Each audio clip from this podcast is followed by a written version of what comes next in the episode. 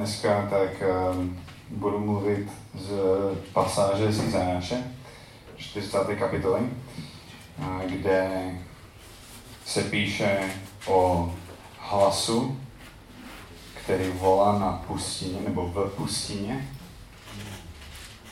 Připravte cestu pánovi. Že hlas volající na pustině, připravte cestu pánovi. Možná si tuto větu spojujete s konkrétní postavou v Biblii. Můžete zvednout ruku, pokud uh, tušíte, o kterou postavu se jedná. Jo. Dobré.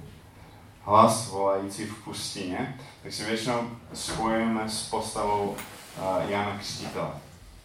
Jan Křtitel totiž o sobě říká, že je hlas volající v pustině.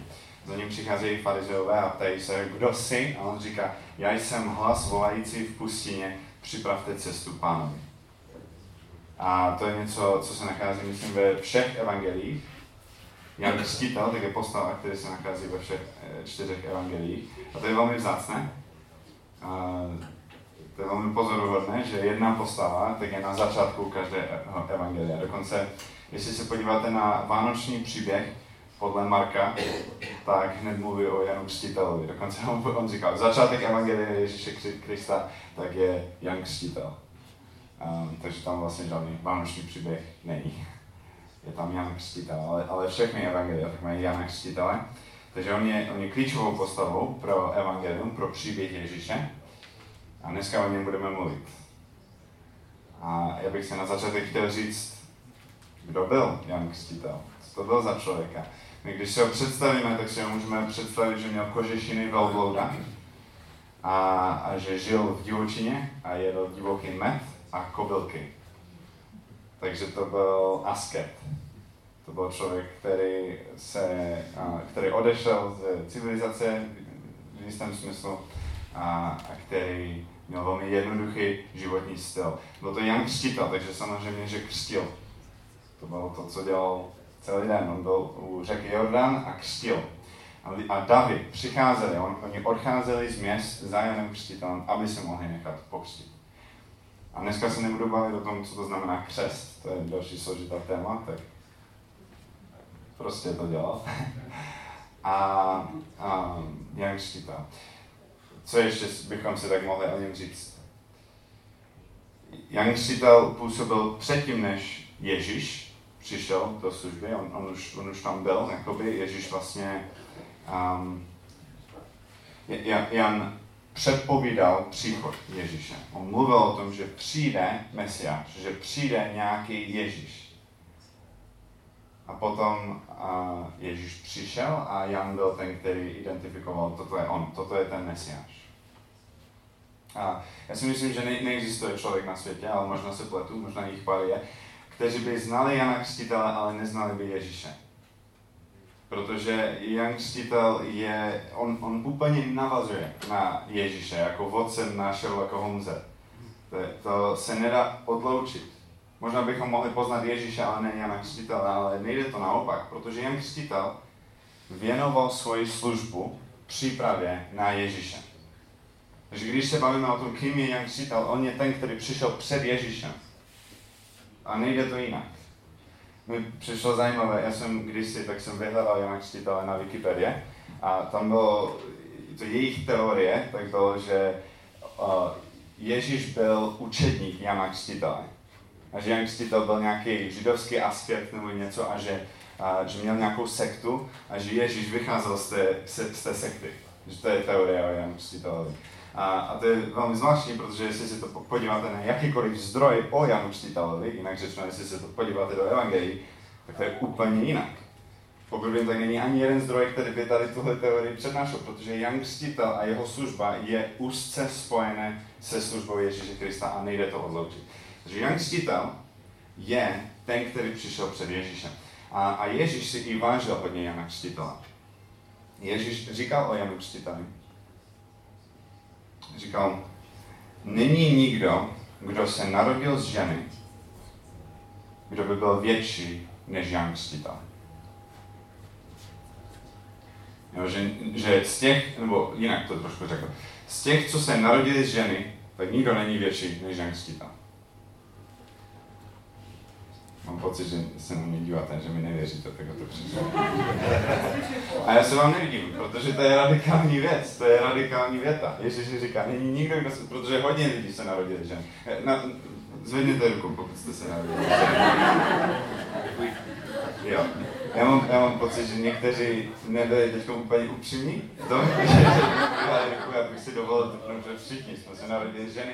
A Jan Křtitel z nás, co jsme se narodili ženy, je největší. To je neuvěřitelná věc.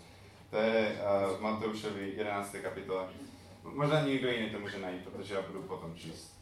Může někdo najít uh, 11. kapitola. Uh, tam by měl být nadpis, že uh, Ježíš vyzdvihuje Jana Křtitele někde v polovině. 11, Matouš 11. kapitola, um, to, je, to je druhý odsek. Jirka, máš to? Nemám ještě verš. OK, můžeš to přečíst? Amen, říkám vám, žádné ženě se nenarodil nikdo nad Jana Křtitele, ale... A, do, dobře, můžeš to tam, díky. První polovina, spoilery. yeah, super. Dobře, takže ještě, on ještě na začátek říká amen. Takže to je vážné. To je vážné, to je, wow. On to myslí vážně, neříká to jenom tak. A, a my jako křesťané tak se s tím musíme vyspořádat. My věříme tomu, že Ježíš nekeca a že to myslí vážně to, co říká, tak musíme se s tím vyspořádat. A je to radikální věta, ale to, co následuje, je ještě radikálnější, už můžeš to přečíst. Ale kdo je nejmenší v nebeském království, je větší než on. No, to je šílené. To je ještě, to je ještě více mimo. Není to mimo, dostaneme se k tomu, vysvětlíme si to, ale, ale vypadá to šíleně. Kdo tady patří, prosím, do Boží království? Jo. Jo. Je vás více, než se narodil z ženy.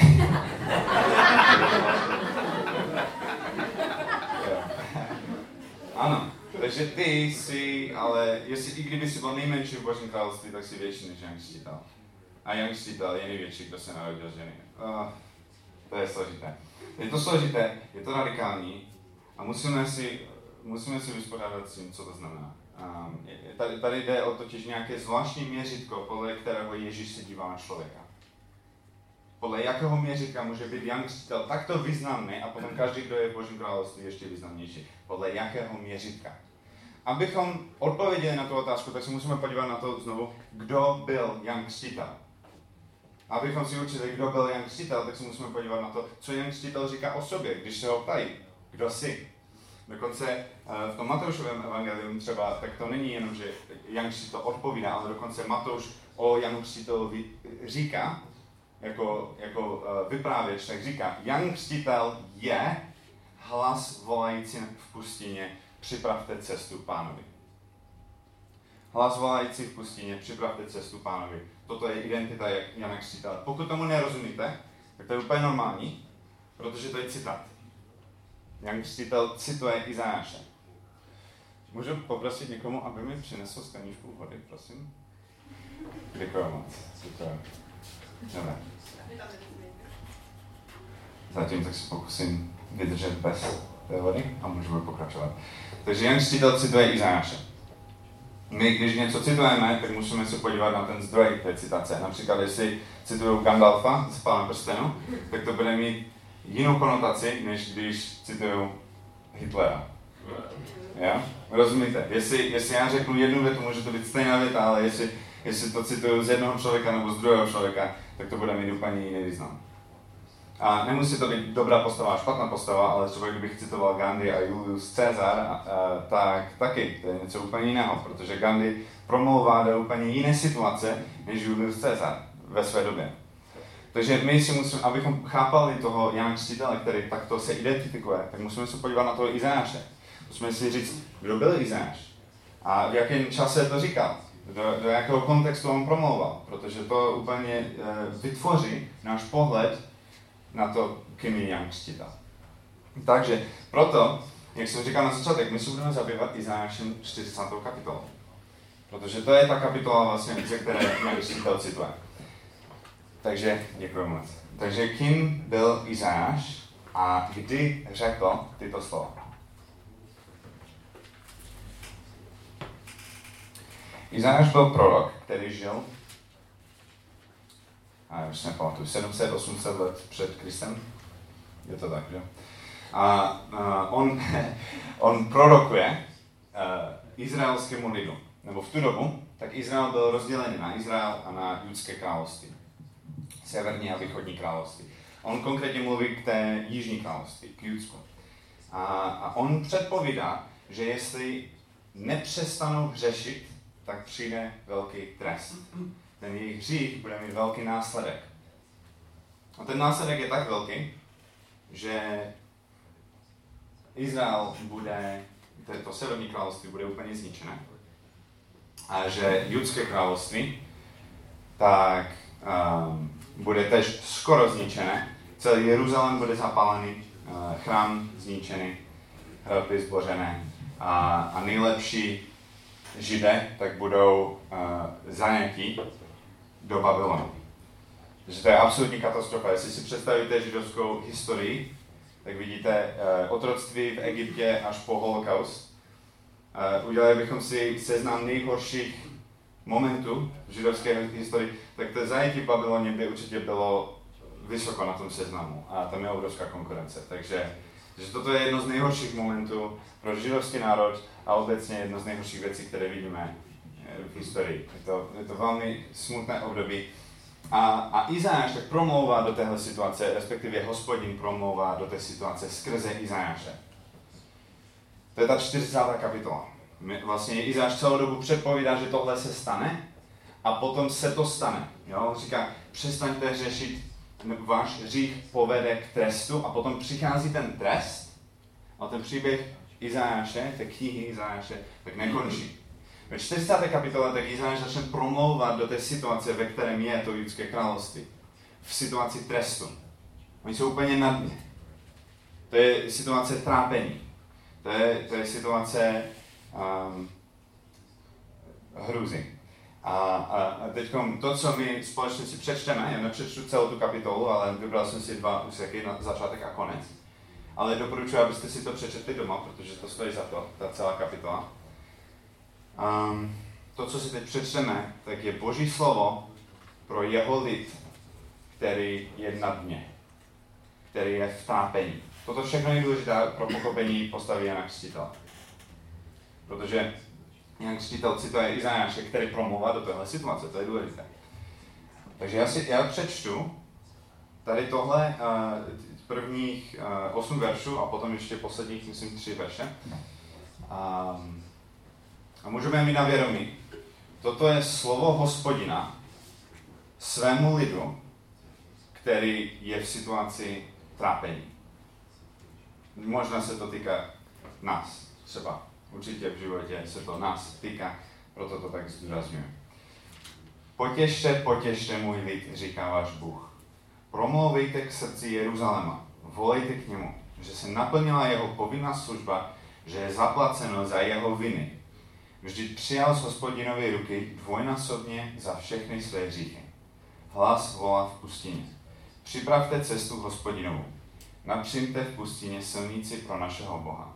Každé údolí bude pozdviženo a každé pohoří a návrší sníženo. Pahorkatina se stane rovinou a útesy plání. A zjeví se hospodinová sláva a uvidí to spolu veškeré tělo. Protože hospodinová ústa promluvila.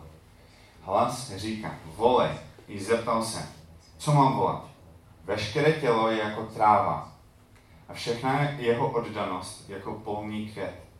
Tráva usychá, květ vadne. Když na něj zavane hospodinu dech, jistě je lid jen tráva. Tráva usychá, květ vadne, ale slova, slovo našeho Boha obstojí na věky. Tak to je velmi zajímavé. Takže když, když boží lid je v situaci trápení a hospodin přichází a má pro ně slovo, oni si říkají, co nám řekne, tak on řekne, toto si myslím docela zvláštní poselství, on říká, uh, připravte cestu hospodinovi, který přijde. A, a ten hlas se ptá, a co mám říct, Jakoby, jaké je to slovo, teda. Hlas říká, volej, i zeptal se, co mám volat. Jo, tak to neříká tam, neptá se ten hlas, ale uh, co mám volat? Veškeré tělo se jako tráva, je, je jo, odpověď je, veškeré tělo je jako tráva a všechna jeho, všechna jeho oddanost jako polní květ. Um, takže on říká, co mám říct? A ten hlas, ten hospodin říká, uh, že lidi a ten, tenhle svět, jo, to, to, to uh, co máme kolem sebe, pomine. To je jako tráva, která usychá, jako květ, který vadne. Ale slovo Boží trvá na věky. A potom vlastně celou tu kapitolu, tak hospodin mluví o sobě. Bůh mluví o sobě. Bůh mluví o tom, jaký je. On říká, kdo mi poradil, když já jsem stvořil vesmír. Jo? Kdo to má spočítané? Kdo má spočítané hvězdy? Kdo, kdo mi může poradit? Nikdo. Já jsem větší, já jsem nad tím vším. To mi přijde strašně zajímavé. Když oni se trápí, tak ale říkají, Bože, jaké je to tvoje slovo pro nás, to, to, to pozbuzení, tak on říká, podívejte se na mě. Podívejte se na to, jak já jsem velký, říká hospodin. Jak já jsem nad tím vším. A to je si myslím útěchou, protože my, když prožíváme velké problémy, tak někdy je těžké pochopit, že může být něco většího, než ty problémy, které prožíváme v tu danou chvíli. Jestli to je, velká, jestli to je nemoc, jestli to je pronásledování, jestli to je smrt nějaké blízké osoby, tak někdy je pro nás těžké, těžké si představit, že existuje něco většího, než to, co zrovna máme před sebou. A hospodin říká, toto všechno to pomine. I ty pomineš, ale slovo hospodina trvá na věky. A toto je to poselství. Já si myslím, že to je hlubší potěšení, než cokoliv jiného. Protože tady se bavíme o tom, že ano, ty tady máš nějaké jakoby dochvilné, um, uh, nějaké omezené prožitky, které jsou sice možná negativní, ale existuje tady něco věčného. A to je hospodin, který má o tebe zájem. Takže, mě, takže, takže co mám dělat? Já mám, cítím, cítím trápení. Bůh říká, podívej se, pozdvihni své oči, podívej se na mě. Teď po, uh, konec kapitoly, tak uh, říká, což to nevíš, což pak si neslyšel, že věčný Bůh hospodin, stvořitel končin země, neochábne ani se neunaví, jeho rozumnost je nevyspytatelná, unavenému dává sílu a bezmocného zahrnuje zdatnosti. Chlapci ochabnou a unaví se, mládenci vyčerpáním padají, ale ti, kdo očekávají na hospodina, ne, ne, uh, nabývají nové síly, znášejí se na křídlech jako orly, běží a neunaví se, chodí a neochabnou. My máme věčného Boha, který chce za nás bojovat, který nám chce dát sílu, který, který chce být součástí toho, co my prožíváme. To je to poselství hospodina. To je obrovská věc. Ještě bych chtěl říct jednu věc, než se vrátíme k tomu Janu Křtitelovi. připravte cestu pánovi. Takže on, on dává, já si myslím, že to se týká božích služebníků, on dává služebníkům úkol, připravujte tu cestu, makejte, dělejte, pracujte rukama, jo, ty balovany odstrkujte, aby ta cesta byla přímá. Srovnávejte údoly a hory, aby Bůh měl přímou cestu tam pro, pro to místo, kam půjde. Takže my máme nějakým způsobem pracovat. Určitě jo. Určitě tam je nějaká výzva k činnosti, ale jenom proto, aby pán sám s velkým P přišel a, a jednal. My připravujeme cestu pro pána, pro hospodina. On je ten, ale který jedná. Takže naše činnost jenom doplňuje tu jeho autoritu a tu jeho moc. Takže tady máme nějakou zase těžkou situaci a Bůh sám říká, že, připra- že, že vyřeší tu situaci. A on říká, připravte cestu pro mě, protože já přijdu a já budu jednat.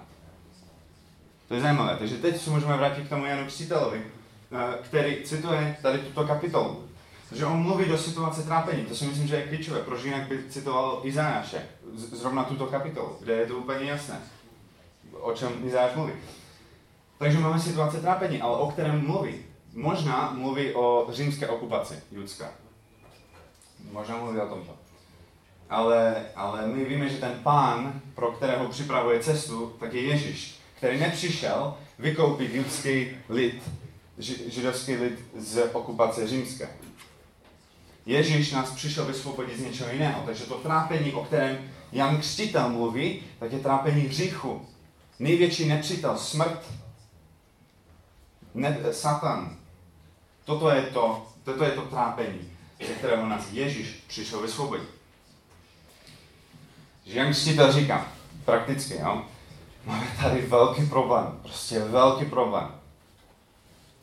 Ale já jsem přišel urovnat cesty, aby Boží sláva mohla přicházet. A to je Ježíš. A Jan Křtitel tak hraje čistě doplňující roli pro Ježíše. On není ten největší hrdina. On jenom uklízí cestu, aby mohl přijít Ježíš v moci a vyřešit ten problém pro nás. A on nás nesklame. To víme z toho Izáše, ale i z celého Evangelia. Ježíš nesklame. Ten, který bude důvěřovat hospodina, tak, ne, tak nebude zklamaný. Ale ten bude pozdvižený jako, jako na křídlých orlech. Eh, na orlech, eh, na, na křídlích orla. Jo, anebo orlech. Kdyby, byl, kdyby jich bylo víc těch orlích, tak by to bylo.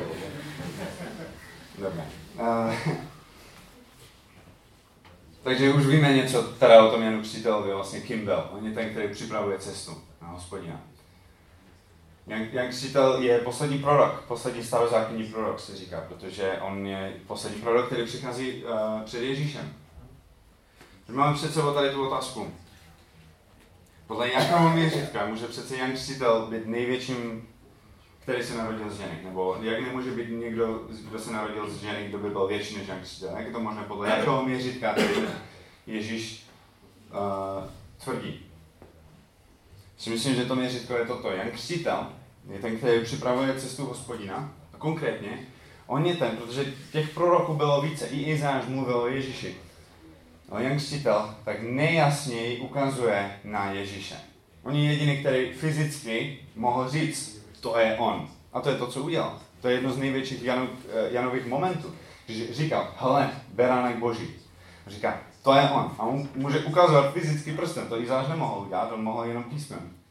Takže když my se ptáme, kým je Izáš, tak máme celé toto pozadí, plus to, že eh, teda kým je Jan Křtitel, tak máme celé tohle pozadí, plus to, že Jan Křtitel je ten, který nejjasnějším způsobem mohl mluvit o Ježíši. To je to, co Jan Křtitel rozlišuje od všech ostatních starozákonních proroků. On viděl Ježíše, on mluvil o Ježíši. Když člověk se podíval na Jana Křtitele, tak nemohl nevidět Ježíše.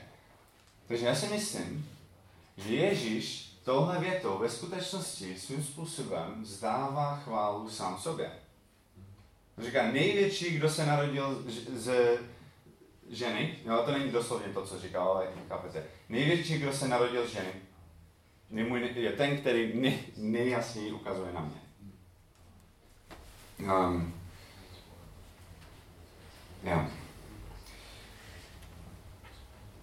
A, a to je zajímavé měřitko. To měřitko potom, podle tady tohoto uvažování, tak je to, že největší je ten, který nejjasněji ukazuje na Krista. A to si myslím, že sedí i pro tu druhou část verše, že ale nejmenší v Božím království, tak je ale větší než Jan A, a, a to jsme my, a to jsou křesťané, to jsou ti, kteří přijali Krista, kteří mají Ducha Svatého. Aha, my jsme přijali Krista, máme Ducha Svatého a známe celý příběh. To dává úplně smysl. My máme obrovský potenciál ukazovat jasným způsobem na Ježíše. Protože my víme, jak ten příběh skončí. Jen si to nevěděl. To je škoda. Ale my jo. My víme, jak ten příběh skončí. My víme, co se s tím Ježíšem stalo. My víme nejenom, kdo je ten Mesiáš, který přijde a který nás vykoupí z téhle situace trápení, ale my dokonce víme, jak to udělal. My víme dokonce, že my, my teď dokážeme říct, aha, Ježíš nás, my, my už víme ten nepřítel, se kterým Ježíš zápasil. Že on porazil hřích, že porazil smrt. My víme, že zemřel na kříži a že to je ta oběť. Už to všechno dává smysl. Jako pucle, všechny ty starozákonní uh, proroctví, už to všechno zapadá do sebe. A, a teď víme, že on stane ještě z mrtvých a, a porazí jednou a navždy hřích. To je neuvěřitelná věc, to my víme. Potom byl jsem stoupený duch, svat, duch svatý, který žije v nás. Takže my máme jiný styl přístupu k duchu svatému, než měl Jan Křtitel. A máme ještě k tomu Boží slovo, kde celý ten příběh je napsaný a ještě k tomu Pavlovské listy o tom, co, co, co s tím teda.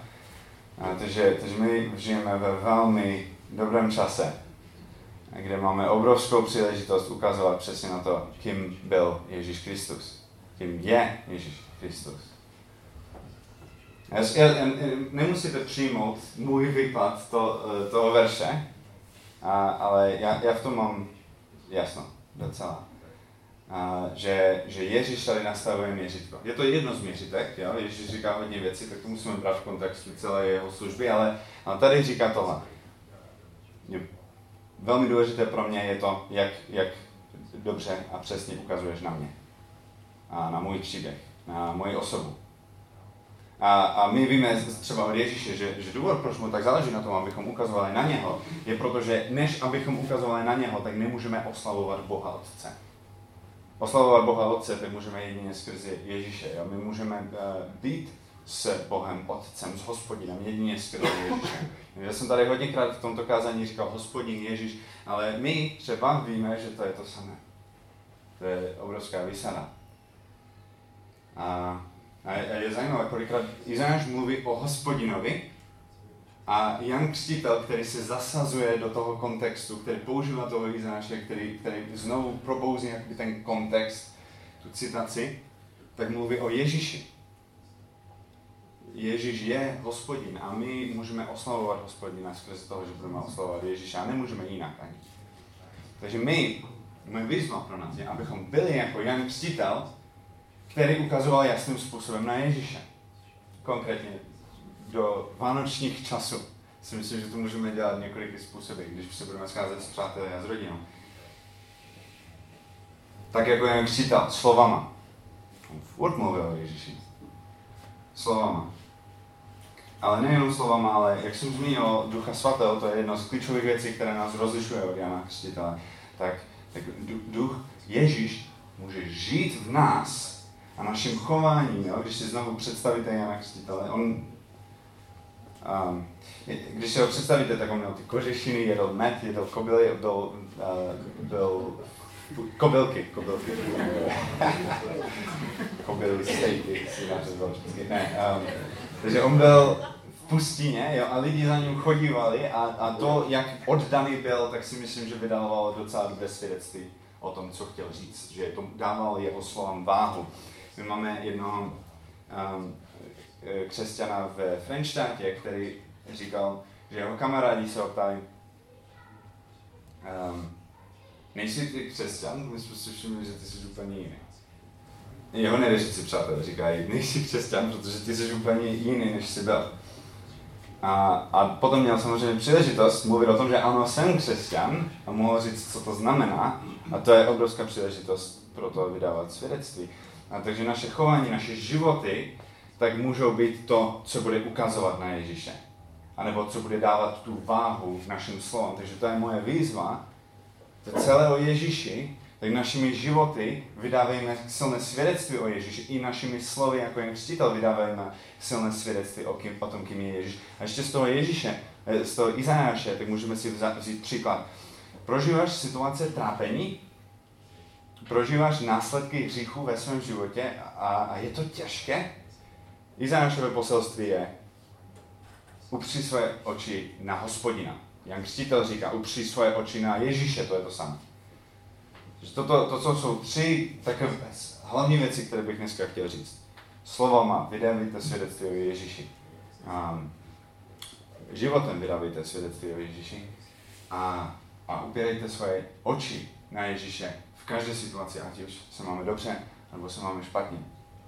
Všechno tady tyhle tři výzvy tak zastřešuje a jedna výzva, všechno je to o Ježíši. Všechno je to o hospodinovi. Um, a jelikož to jsou takové široké výzvy, které si myslím, že pro každého znamená trošku něco jiného, tak bych chtěl dát čas, tři minuty, až dvě, když Jirka to přeruší ten čas, abychom se modlili potiše. Každý sám, abychom si mohli trošku si promluvit s Bohem o tom, co to znamená. Co to znamená, co pro mě znamenají tyhle výzvy. Takže nějaké eh, dvě, tři minuty, než Jirka přijde. Každý sám pro sebe potiše. Děkuji.